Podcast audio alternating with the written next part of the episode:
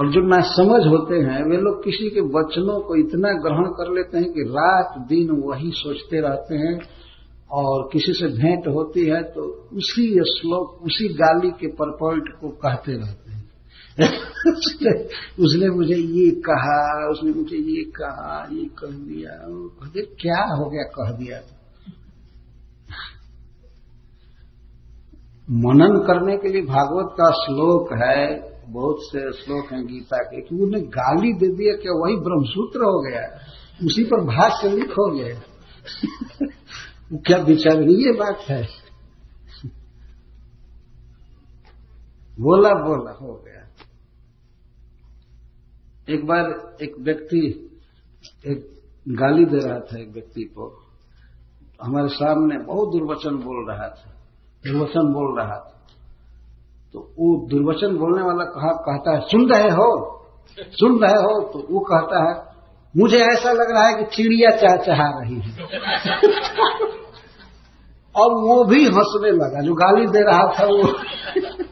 उनको कुछ पता नहीं चला कि क्या तुम बोल रहे, तो समझे कि एक चिड़िया बोल रही।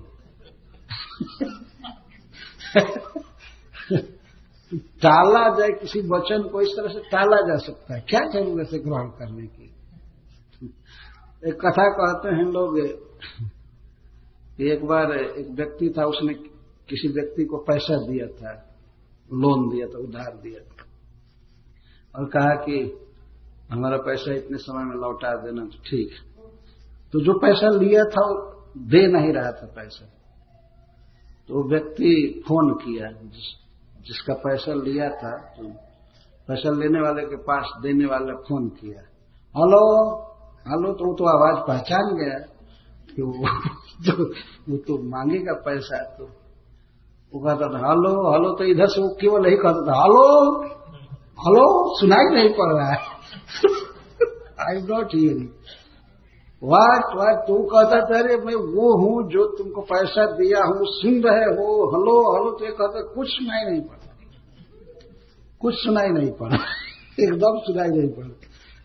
तो अंत में वो एक्सचेंज ऑफिस को फोन किया, वो व्यक्ति जिसका पैसा चाहता था, कि मैं बहुत देर से फोन लगा रहा हूं, वहां फोन पहुंच नहीं रहा है उस व्यक्ति के पास, तुम लगाओ। तो एक्सचेंज ऑफिसर लगाया फोन, वो कहता है हेलो हेलो। तो ये बोला हाँ क्या बात है। तो वह व्यक्ति कह रहा है, अमुक आदमी कह रहा है तुमने उसका पैसा लिया है, वो पैसा दे दो समय पर। तो ये कहता है व्हाट व्हाट। तो एक्सचेंज ऑफिसर कहता अरे बिल्कुल क्लियर आवाज आ रही है, तुमको सुनाई नहीं पड़ता है, व्हाट क्या क्या, कुछ सुनाई नहीं पड़ रहा है, कुछ सुनाई नहीं पड़ रहा है। वो बोलता रहा ये बात है जोर जोर से। वो एक्सचेंज ऑफिसर भी थकने लगा बोल करके, कहता है नहीं सुनाई पड़ रहा है, नहीं सुनाई पड़ रहा है। तो वो कॉन्फ्रेंस फोन होता है ना, कॉन्फ्रेंस फोन लगाया, देखो वो बोल रहा है, तो उसकी आवाज सुना तो कहता है व्हाट व्हाट। ये ऑफिसर बोलता है अरे वो बोल रहा है सुन नहीं रहे हो, ऐसे नहीं नहीं सुनाई पड़ रहा है, कुछ नहीं सुनाई पड़ रहा है। तो ऑफिसर कहा कि वो कह रहा है कि तुमने उसका पैसा लिया था, उसको नहीं दिया, दे दो। तो ये कहता हमको कुछ भी नहीं सुनाई पड़ रहा है, तुमको सुनाई पड़ रहा है तो दे दो। हमको कुछ नहीं सुनाई पड़ रहा है। तुमको सुनाई पड़ रहा है तो दे दो, हमको सुनाई नहीं पड़ रहा। तो इस तरह से इतना धीर गंभीर होना चाहिए कि कोई व्यक्ति दुर्वचन बोल रहा है तो उसका अर्थ भी नहीं समझना चाहिए कि क्या कह रहा है। कुछ लोग अर्थ को इतना गंभीरता से ग्रहण कर लेते हैं कि दिन रात तप्त तो रहते हैं, आया उसने ऐसा बोल दिया, ये किया, तो बोल नहीं दिया ना कि आकर तुम्हारे हृदय में पेनिट्रेट तो नहीं किया ना। तुम ग्रहण कर लिए ग्रहण कर लिए और अपने अज्ञान से रोते रहे, क्या जरूरत है ग्रहण करने की। तो सुखदेव गोस्वामी कहते हैं कि जैसे खलों के वचन से साधु प्रभावित नहीं होते हैं, वैसे देवता लोग असुरों के घातक प्रहार से बिल्कुल स्वस्तिमान रहे, कोई प्रभाव नहीं पड़ा। तेस्व प्रयासं वितथं निरीक्ष्य हराव भक्ता हत जुग्ध दर्पा। दैत्य लोग सैकड़ों युद्ध जीते थे पहले, इसलिए उनका उत्साह बहुत बड़ा था और बहुत दर्द था, अभिमान था कि हम लोग हमेशा जीतेंगे। लेकिन उन दैत्यों ने देखा कि उनके सारे प्रयास विफल हो गए, वितत हो गए। जितने प्रयास किए देवताओं को मारने का सब विफल हो गए। हत युद्ध दर्पा, उनके युद्ध में जो अभिमान था वो खत्म हो गया। क्यों इनकी पराजय हो रही थी? क्योंकि हरऊ अभक्ता, ये लोग भगवान कृष्ण के भक्त नहीं थे, हारने का यही कारण हो रहा था। और सब था, शस्त्र था, ये सब कुशलता थी, बुद्धि थी, लेकिन हरऊ अभक्ता, हरि में भक्त नहीं थे, श्री कृष्ण के भक्त नहीं थे, तो इसलिए आज इनकी पराजय हो रही थी। तब जितने भी असुर सेनापति थे सबके मन में अब बात आ गई कि यदि हम इस युद्ध में डटते हैं तो जान मारी जाएगी निश्चित, हम मरेंगे, केवल यही फल होगा इस युद्ध का। तब उनके मन में यह बात आ गई कि भागना चाहिए। अब तक कभी भी युद्ध छोड़कर भागे नहीं थे, लेकिन पलायनाय मनः दधु, उनके मन में आ गया कि भागे, भागे नहीं तो अब जान जाएगी, हाथ में कुछ है नहीं और देवताओं के पास काफी अस्त्र है। तो पलायन करने के लिए सोचने लगे। कब? आजी मुखे, युद्ध के शुरू में ही भागने के लिए अब मन में हो गया। और पतिम विसृज्य, अपने पति वृत्रासुर को छोड़ करके भागने का सोचने लगे। वृत्रासुर तो कभी युद्ध छोड़कर भागने वाले नहीं थे, वो तो अकेले पर्याप्त थे देवताओं के लिए, लेकिन वो तो नहीं मरते। ये लोग सोच रहे हैं तो हम तो युद्ध में खड़ा रहेंगे तो हम तो मर ही जाएंगे। तो कायर व्यक्ति होता है, घबरा जाता है, सोचता है कि मैं मर जाऊंगा तो हमारे पत्नी का कौन होगा, हमारे बाल बच्चे कैसे जिएंगे। हाय रे, अब तो हम यहाँ खड़ा रहने का मतलब मरना है। तो देवता लोग अब तक तो अपने को प्रोटेक्ट कर रहे थे, रक्षा कर रहे थे, लेकिन अब तो मारना चालू करेंगे। तो उनके मारने के पहले ही दैत्य सेनापति लोग और जितने सैनिक थे सब भाग चले। और वृत्रासुर देख करके हंसने लगे कि अरे ये क्या हुआ, कितने दिन से युद्ध की तैयारी हो रही थी और अभी युद्ध प्रारंभ हुआ तब तक ये लोग भागने लगे। आत्मसारा, क्योंकि दैत्यों का धैर्य चला गया था। देवताओं की फुर्ती देख करके और इनके दैत्यों के प्रहार को विफल करने को देख करके दैत्य घबरा गए। इतना घबरा गए कि अब कीर्ति की नहीं सोच रहे थे, जश की नहीं सोच रहे थे, केवल प्राण बचाने की इच्छा थी। युद्ध से भागेंगे तो दुनिया में सब लोग निंदा करेंगे इनकी, अरे ऐसे नालायक कायर सब भाग गए। लेकिन अब इतना कौन विचार करे, बस जिएंगे जीवित रहें, बस इतनी ही इच्छा रह गई थी। अब जस की इच्छा नहीं थी।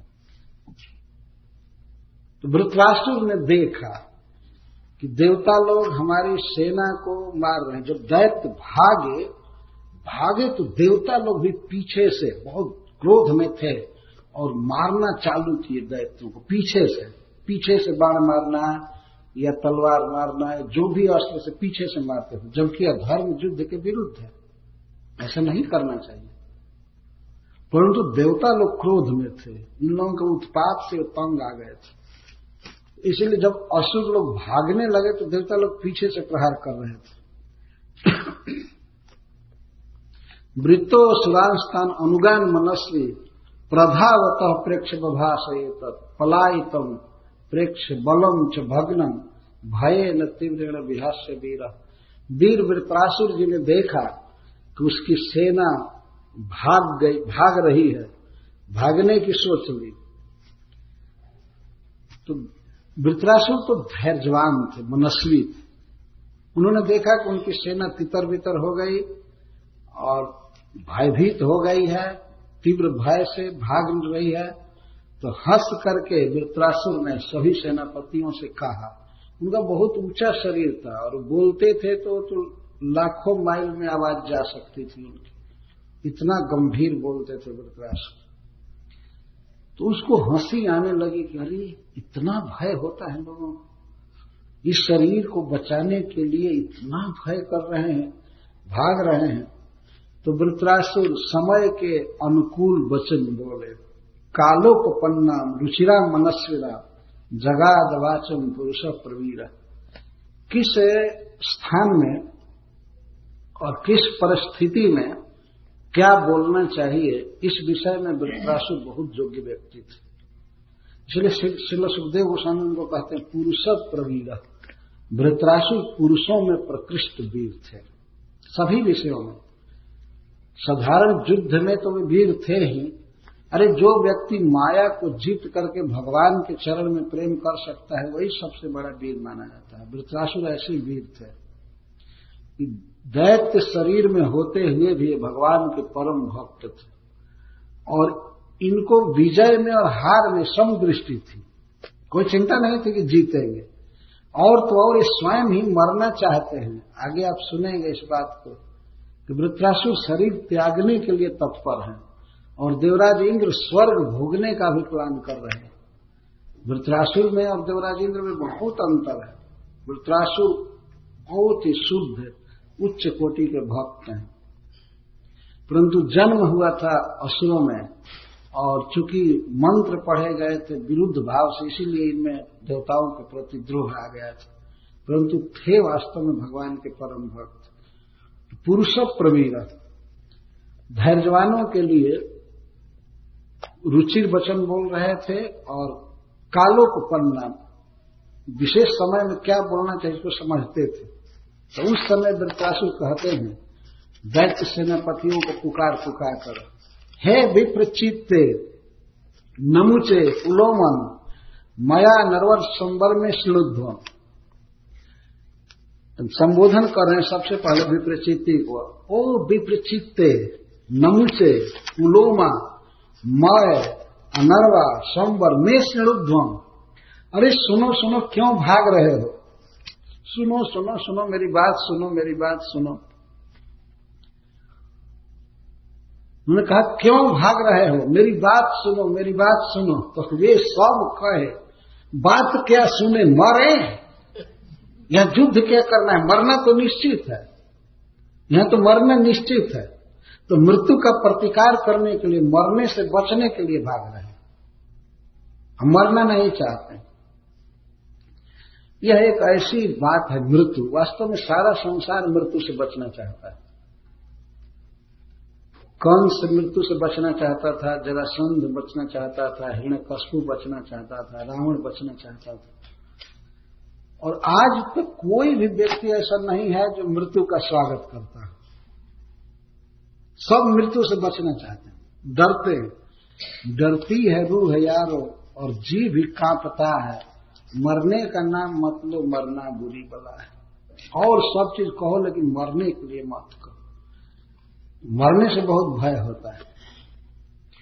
तो दैत्यों ने कहा कि हम यहाँ रहेंगे तो मरेंगे, इसलिए हम मरना नहीं चाहते, कहीं भाग करके प्राण बचा लेंगे। यहाँ रहने का मतलब है मरना, मरना नहीं चाहते।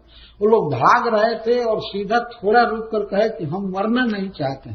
तब वृत्रासुर एक सिद्धांत बता रहे हैं, जातस्य मृत्युर्ध्रुवयेव सर्वतः प्रतिक्रिया जस्य न चेह क्लिप्ता लोको जश्चात् ततो यदीयम् को नाम मृत्युं न प्रणीत युक्तम्। ये भगवत गीता का उपदेश कर रहे हैं वृत्रासुर। जातस्य मृत्यु ध्रुवयेव सर्वतः, जो व्यक्ति जन्म लिया है उसकी मृत्यु निश्चित होती है, उसी समय निश्चित कर दी जाती है। शरीर ग्रहण करने वाले को एक दिन शरीर छोड़ना पड़ता है। दैत्यों ने कहा ठीक है, शरीर छोड़ना पड़ता है, लेकिन हम ये समझते हैं किसी खास स्थान पर रहने पर मृत्यु होगी, बाकी दूसरे स्थान पर रहने पर बच सकते हैं, इसलिए हम ये स्थान छोड़कर भाग करके दूसरे जगह बच जाएंगे। वृत्रासुर कहते हैं सर्वतः, मृत्यु सब जगह है, कहां भाग कर जाओगे, कहां नहीं मरोगे, मरना निश्चित है।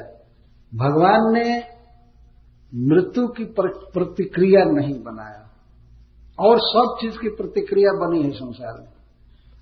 कॉन्ट्रैक्ट कर सकते हैं सब कुछ को, लेकिन मरण को कॉन्ट्रैक्ट नहीं किया जा सकता।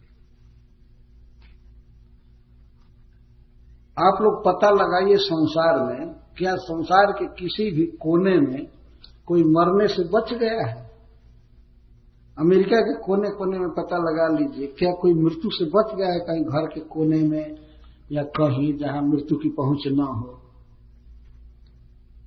कोई बड़ा व्यक्ति राष्ट्रपति या और सब ये बच गए हो, नहीं, चाहे भारत हो, अमेरिका हो, ऑस्ट्रेलिया हो, यूरोप हो, कहीं हो, मरना बिल्कुल निश्चित। क्या भारत से इतने लोग आए हैं अमेरिका, मरेंगे नहीं क्या? मरना निश्चित है, क्योंकि जब बुढ़ापा चारों तरफ हो रही है और मरना तो देखे ही है, मरते ही रहते हैं। कहाँ भाग करके जाओगे, कहाँ मृत्यु नहीं है। जन्म लेने वाले की मृत्यु निश्चित है। यह जन्म का अर्थ है जब जीव को एक विशेष शरीर मिलता है तो जिस दिन शरीर दिया जाता है उसी दिन लिख दिया जाता है कि किस दिन यह शरीर छूट जाएगा, उसी दिन लिखा जाता है निश्चित। इस शरीर को बचाने के लिए पाप क्या करना है, कहाँ भाग करके जाओगे जहां नहीं मरोगे। बहुत सुंदर वचन बोल रहे हैं, युद्ध में इस प्रकार का वचन बोल रहे हैं और भय से भाग रहे। अर्जुन भी इसी तरह शोक में डूबे हुए थे, हमारे स्वजन मर जाएंगे, ये मर जाएंगे। भगवान कहते हैं जात से ही ध्रुव मृत्यु, ध्रुवम जन्म मृत्यु से। जो शरीर ग्रहण किया है उसको शरीर छोड़ना पड़ेगा और जो शरीर छोड़ता है उसको दूसरा शरीर लेना पड़ता है, यह नियम है। क्यों रो रहे हो, तुम अपना कर्तव्य करो, मरना जीना तो लिखा रहता है। तुम नहीं मारोगे तो क्या ये लोग सदा जीवित रह जाएंगे? कोई नहीं मरेगा। तुम्हारे जन्म के पहले लोग मरे नहीं हैं क्या? तुम ही सबको मारते हो। मरना तो नियम से ही है, नियम का तो विधान से। जिस दिन हम लोग प्लेन का टिकट लेते हैं उसी दिन फॉर्म भरना पड़ता है कि डेस्टिनेशन कहाँ है, है ना?